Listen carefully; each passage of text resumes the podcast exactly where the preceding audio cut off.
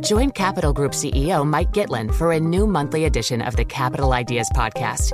It's your look inside one of the world's largest asset managers. Subscribe wherever you get your podcasts. Invest 30 minutes today. American Funds Distributors, Inc. What could you do if your data was working for you and not against you?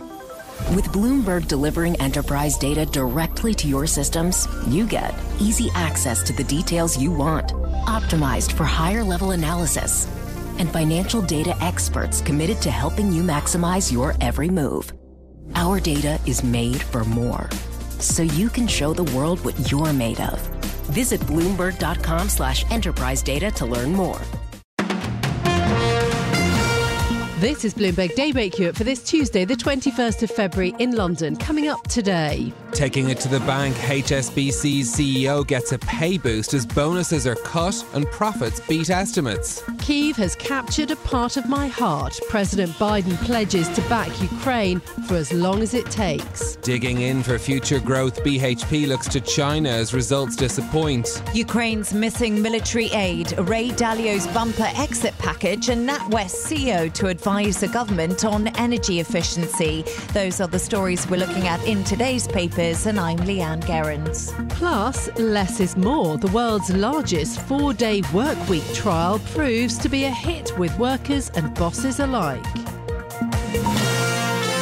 That's all straight ahead on Bloomberg Daybreak Europe. The business news you need to start your day in just one 15 minute podcast on Apple, Spotify, the Bloomberg Business app, and everywhere you get your podcasts. Good morning, I'm Stephen Carroll. And I'm Caroline Hepker. Here are the stories that we're following today. HSBC has reported an adjusted pre tax profit of $6.83 billion for the fourth quarter. The results beat consensus estimates and are 92% up on the same period last year. The Asian focused lender says it will now consider a special payout after the $10 billion sale of its Canadian unit. Speaking to Bloomberg, HSBC's CEO Noel Quinn also gave an upbeat assessment on the British economy. I'm more positive on the UK than the general sentiment. I think the current government has made really good progress in stabilising the economy. It was extremely volatile. They've done a good job stabilising the currency, stabilising the markets. From my own portfolio, what I see through our consumer business, we're not seeing any major signs of stress at the moment in our retail business. In our wholesale and commercial banking business, I think there are some corporates that are starting to feel some cash flow pressure because of higher inflation and higher interest rates. But again, that's still fairly marginal, I would say, at the moment for us. Noel Quinn's total compensation rose by more than 13% last year to just under £5.6 million. But not everyone at HSBC got a pay bump. The bonus pool for the bank has been cut to $3.36 billion for the quarter, down from 3.5 billion in 2021. Now, US President Joe Biden will meet Eastern European leaders in Poland later today following his surprise visit to Kiev. Almost a year to the day since Russia's invasion began, Biden stood shoulder to shoulder with President Volodymyr Zelensky and declared unwavering US support for Ukraine. That dark night, one year ago, the world was literally at the time bracing for the fall of Kiev. One year later, Kiev stands, and Ukraine stands. Democracy stands. The American stands with you, and the world stands with you. Now, Biden also announced $460 million of new military support for Ukraine, including rockets and mortar rounds. The symbolic trip came ahead of Russian President Vladimir Putin's State of the Nation address, which is scheduled for later this morning. The world's biggest mining company has slashed its dividend as revenue slumped on falling commodity prices. BHP reported an underlying profit for the half year of $6.6 billion, down from 10.7 billion a year earlier. However, the miner is betting on major growth in China to turn its fortunes around. Speaking to Bloomberg, CEO Mike Henry says Beijing's pro growth policies are bearing fruit. We're seeing the green shoots come through since the start of this calendar year. Increased mobility figures, uh, more bank lending, uh, improved business sentiment, uh, property prices up in some uh, uh, cities. So that kind of reinforces the, uh, the, the, positive outlook for the, the, that we have for the year ahead, which we expect to offset slowing growth in both the US and, and Europe. The BHP CEO will be reassured by iron ore prices, which have surged by 75% from a low at the end of last October. Now, the Prime Minister, Rishi Sunak, is lobbying lawmakers to back an agreement on changing the Brexit deal for Northern Ireland. Bloomberg's Ewan Potts reports. He's done the talking with Brussels. He's been to Northern Ireland. Next up, hardline Conservative backbenchers. Bloomberg understands the Prime Minister's been holding one to one meetings with Conservative MPs, explaining the outline of his prospective agreement with the European Union. Foreign Secretary James Cleverly is set to address backbenchers later today to brief them on the latest negotiations. The unveiling of the long awaited change to rules on trade in Northern Ireland was penciled to happen today, but that timetable now looks likely to slip. This as the government invests energy in attempting to finally fix what's proven to be an intractable problem. In London, I'm Ewan Potts, Bloomberg Daybreak Europe. And one in six workers say that no amount of money would make them work a five day week. That's what the world's largest ever trial of a four day working week has found. Of the 61 British companies involved, 56 decided to keep the shorter working week. Gains in revenue, productivity, and employee retention helped make the business case for changing how we work. Those are our top stories this morning. Carolyn, we've been following this four day working week story with interest uh, yes. on this programme for a while now.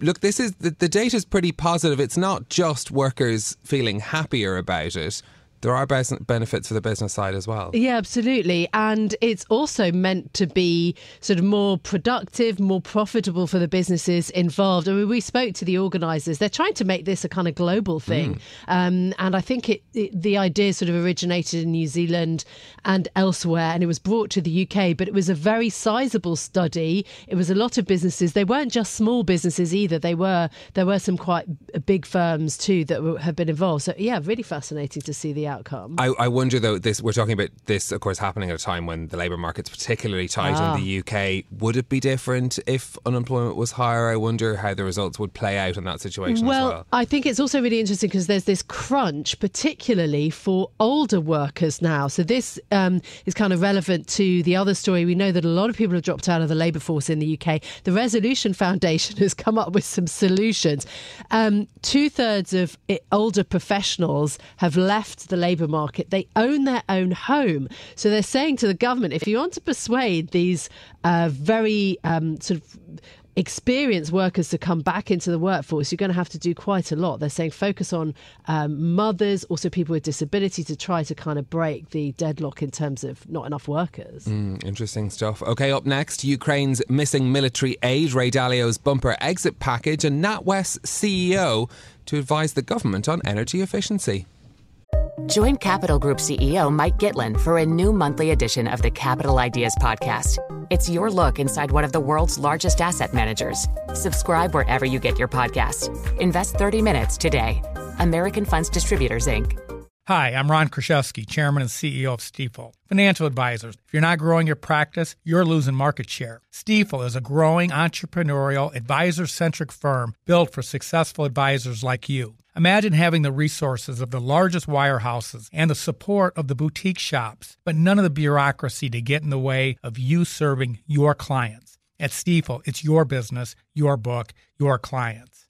I always tell the advisors we're recruiting, I want you to come to Stifel and double or triple your business. Most of them laugh and shake their heads, but I'm serious. Don't take it from me. Take it from Stifel's number one finish in JD Power's 2023 U.S. Financial Advisor Satisfaction Study. So there's a reason why 148 financial advisors joined Stifel last year. Come join us and find out why Stifel is the firm where success meets success. Visit www.choosestifel.com. Stifel Nicolaus and Company Incorporated, member SIPC and NYSE. What could you do if your data was working for you and not against you? With Bloomberg delivering enterprise data directly to your systems, you get easy access to the details you want, optimized for higher level analysis, and financial data experts committed to helping you maximize your every move. Our data is made for more. So you can show the world what you're made of. Visit Bloomberg.com slash enterprise data to learn more. The paper review on Bloomberg Daybreak Europe. The news you need to know from today's papers. Bloomberg's Leanne Gerrans joins us now with the details. We were just talking about more money from the US for Ukraine. Well, the headline in the Financial Times says that Ukraine waiting for 33 billion euros of pledges from the West. Good morning, Leanne. Yes, indeed, Caroline. Good morning to you. And you and Stephen were just talking about Joe Biden yesterday, his surprise visit to the capital of Ukraine and pledging fresh money to the country plus weapons. Now, the FT is reporting that less than half of the financial aid aid pledged by the West has actually reached Kiev. Ukraine's finance ministry received 31 billion euros. That was by December 2022. Now, that was of the 64 billion euros that has been promised by Western countries. And this is all according to research from the Kiel Institute for the World Economy. The EU and the European Investment Bank have together pledged about 30 billion euros in total since the invasion did begin. However, 17.5 billion has yet to reach the country, and this is all according to the article in the Financial Times. Mm. Now, Christoph Trebesch, an academic at the institute, says one of the main reasons for the delay is that it took the EU up to six months to secure legal and political sign offs for some of the financial support. Now, in terms of aid, EU member states are lagging behind behind the US at this time. Okay, let's turn to the New York Times next. Leanne it says hedge fund billionaire extracts billions more to retire. Yes, indeed. And this is a really good insight into the last few days of Ray Dalio. And it's in the New York Times today. And the founder of the world's biggest hedge fund, Ray Dalio, retired last year after months of negotiations that did guarantee him a, a gigantic exit package. I know we did discuss it a lot here on Bloomberg. Dalio walked away from Bridgewater Associates and what appeared to be a really happy and amicable, amicable transition of power. But according to half a dozen current and former Bridgewater employees who've been speaking to the New York Times. They did say negotiations behind the scenes were indeed frantic, and successors at the firm discussed how much money they would actually have to pay to make Dalio leave the company. His exit was partly spurred on by those controversial remarks he did make on TV about China's human rights records.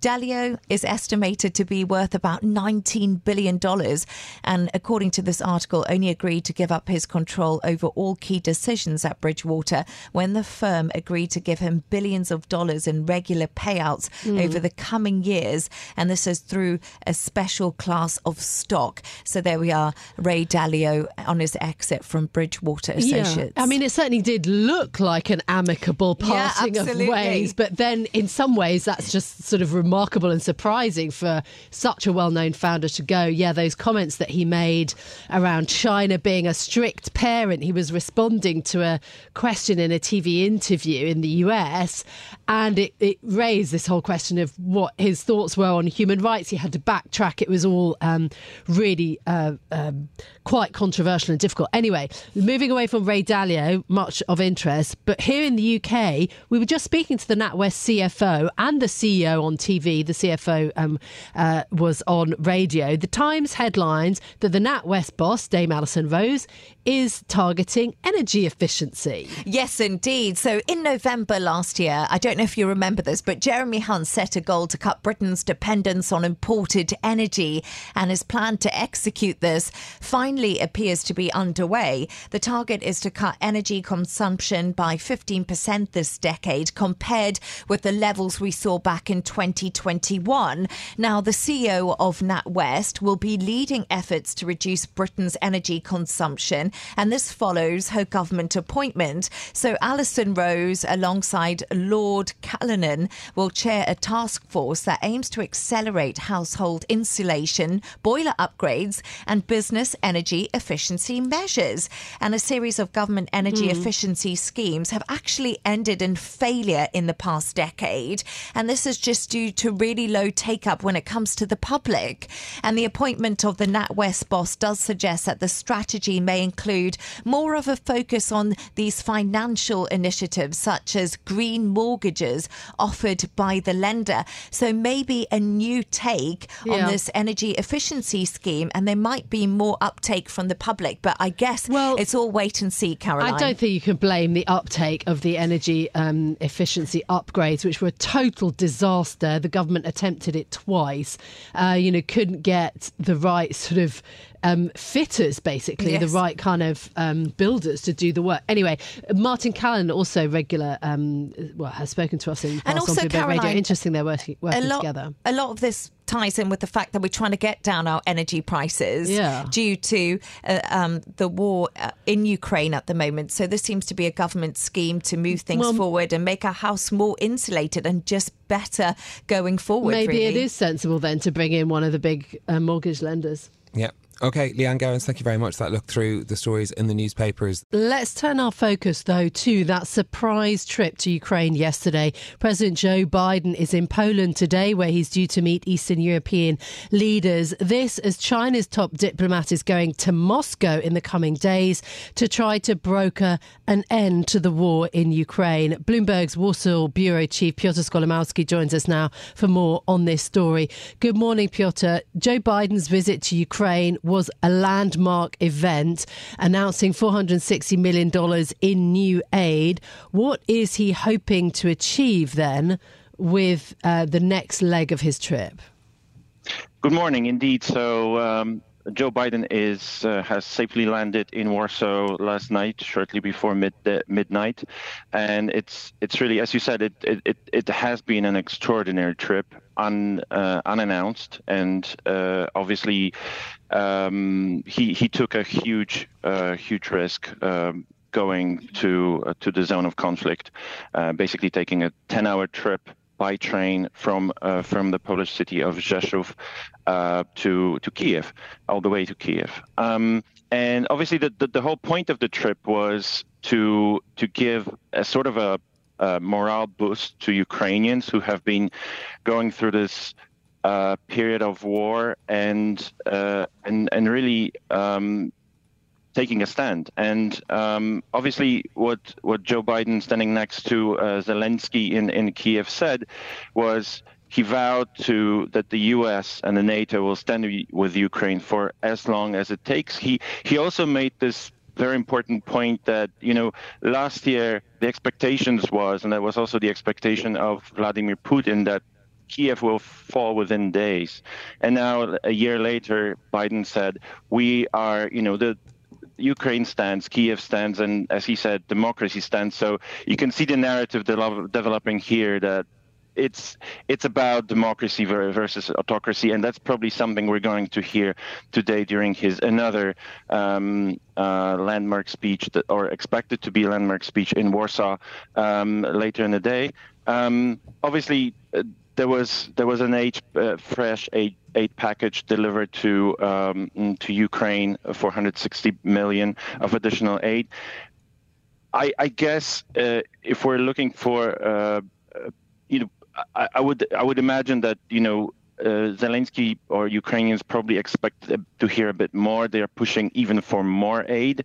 Um, right now the talk is yes. about sending uh, fighter jets, but obviously he hasn't heard that. So this is probably further down the pipe. Piotr, we're expecting to hear from Vladimir Putin later on today as well. What should we be watching out for when the Russian president Russian president speaks? Yeah, that's a that's a good question. I mean, it's obviously it's anyone's guess. Uh, I think it's being descri- described already as sort of a split screen moment in a way. Of, obviously, uh, Vladimir Putin is going to, to talk first. Uh, he's uh, he's starting in about three or or, or so hours. Um, I guess you know what we're probably going to hear is this is a state of the nation. It's it's been the the speech has been delayed, but uh, you know all all signs are that he will just double down. Um, obviously, we, have hear we've heard those tropes since the war started. The Russia is there to denazify Ukraine, to to prevent uh, NATO's incursion into, into its land, and obviously the the whole argument uh, that that Putin has been making that actually this is a battle for the Russian lands, um, or what is essentially Russian lands, which obviously Ukraine is is is disputing. Which uh, and and I would say that's probably something that we could hear. We we probably not going to hear anything uh, from from Putin that would suggest that he is uh, stepping back a bit. Uh, one one thing that we everyone is, is looking for is to what extent he is willing to to double down. How much more force he we going to send? Obviously, there is an mm. expectation mm. and anticipation of, of a fresh invasion um, come spring. Now, uh, there's a question of mobilizing more Russians um, into the army. Uh, whether he will he will go there uh, is is obviously a big big okay. question, but but it's an important speech as well. This is Bloomberg Daybreak Europe, your morning brief on the stories making news from London to Wall Street and beyond. Look for us on your podcast feed every morning on Apple, Spotify, and anywhere else you get your podcasts. You can also listen live each morning on London DAB Radio, the Bloomberg Business app, and Bloomberg.com. Our flagship New York station is also available on your Amazon Alexa devices. Just say, Alexa, play Bloomberg 1130. I'm Caroline Hepker. And I'm Stephen Carroll. Join us again tomorrow morning for all the news you need to start your day, right here on Bloomberg Daybreak Europe.